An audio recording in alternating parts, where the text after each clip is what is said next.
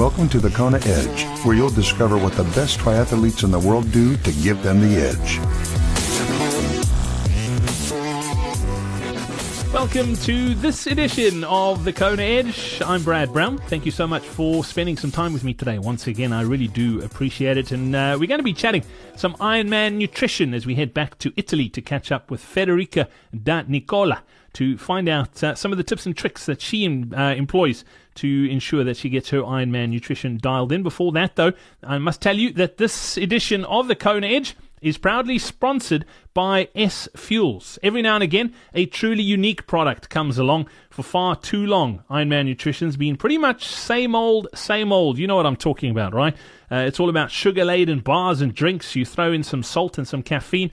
It all sounds familiar, doesn't it? Well, for the last 3 years, a new company called Spike Free have been developing and testing several endurance sport fuel products. They're designed to train your body to use fat for fuel, which enables you as a triathlete to go longer and avoid the dreaded spike or bonk.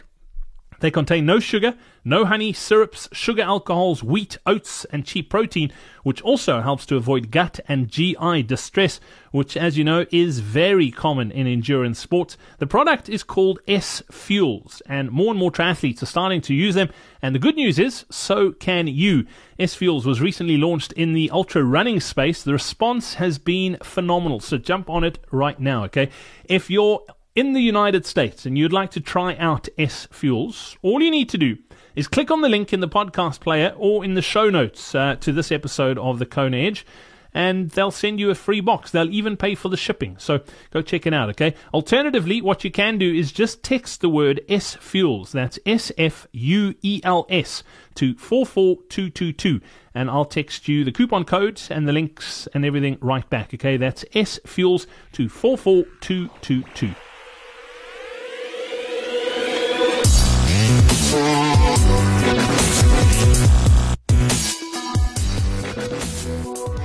Today's Coach's Corner is brought to you by Doug Guthrie Personal Training. Doug has a passion for seeing people improve and succeed. A 14 times Ironman finisher, two of those on the Big Island, a USAT Level 1 certified coach, head coach of the YMCA tri-team, Doug has the unique ability to meet athletes wherever they are in their journey. His motivation comes from helping athletes improve and meet their goals at any skill level. As a self-coach, two times Kona qualifier and finisher, Doug's experience places him in the shoes of those training for their first sprint, to those who need to know what has to be adjusted in their plan to get them to the next level in order to qualify for the World Championships.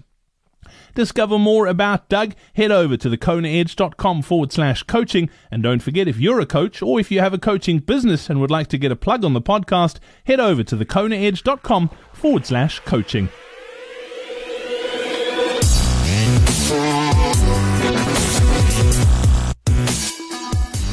Let's talk some nutrition now, and we head back to Milan in Italy to catch up with Federica De Nicola. Federica, welcome back onto the podcast today. Nutrition, we haven't touched on it at all, actually. How high do you rate your nutrition? Are you pretty strict on what you do, or are you pretty happy-go-lucky? I'm really strict on what I eat during, before, and after training. Throughout the day, in my opinion, the best thing is to eat good things, healthy things, but what you love and what makes you feel good. A good thing, in my opinion, is that our body knows what it needs. So your cravings can lead you towards the best food for your recovery in that moment. The sense of hunger helps you also to know when you need to eat and how much you need to eat. Instead, before, during, and after my session, I'm usually pretty scientific, so I count calories, I count macronutrients and electrolytes I need, because I don't want to have cramps or to feel less energetic during my trainings, or to not to be able to recover after a session. I usually have a lot of gels during the runs, because they are easier to assimilate. And my secret weapon during the marathons are the bananas, because they are rich in magnesium and potassium, and they also have a good flavor, in my opinion. So I love having them during the Ironman marathon. During the bike, if the course is really hot, I usually have only gels, like 10-12 gels in a whole bike length, and I alternate every 15 minutes one half gel, because I put them in the bottle, in a bottle, and every 15 minutes I have one gel alternated with some salts, to keep the energy high and also to keep hydrated. If the bike length is not too hot, I usually have one gel and one bar per hour instead. And okay, sorry. I love the fact that you're that scientific with it, that you sort of have figured out what you need and you take it in. Do you sort of experiment at all, or have you figured out what works for you and that's what you stick to, or are you still trying to figure out and dial it in and get it better? Well, I like to experiment in training, so during training I try to figure out what's best for me, and during the last 3 Ironmans I found a strategy that really works for me, that is gels on the bike and bananas and gels on the run, and I've never experienced any stomachache or any kind of problems doing this, so that's my nutrition strategy that I stick to usually. But of course, anything can happen in Cozumel. I was dying on the run, and I needed some energy. I needed something that could be strong enough to wake me up, let's say. So at the 32nd kilometer, I had a pretzel, and I don't remember something, but it was something awful to drink. But it kept me going through the run. So it wasn't in the plan, but it was useful.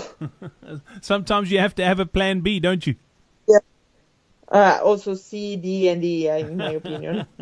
From a recovery point of view, nutrition-wise, what's how do you sort of get the best out of your recovery from nutrition? After every workout, I have some protein and carbohydrates in the first half hour after the training, because it's the best window to have something to recovery. Then I also have supplements every day. I'm a little bit anemic, so I have to take vitamin B together with some iron. And I also have omega-3 that help to fight the inflammation my body experiences because of the volumes of training I usually have. And I also have amino acids after the hardest training sessions, so that my muscles won't log rate. Well, Federica, it's been great catching up. Thank you so much for sharing your Ironman journey with us and some of the things you've done to get better. Best of luck in the build-up to Kona 2017. We look forward to seeing how you go, and hopefully you get to turn number 2 into number 1. Oh, hopefully I will. Thanks a lot, Brad. It was great to have a chat with you.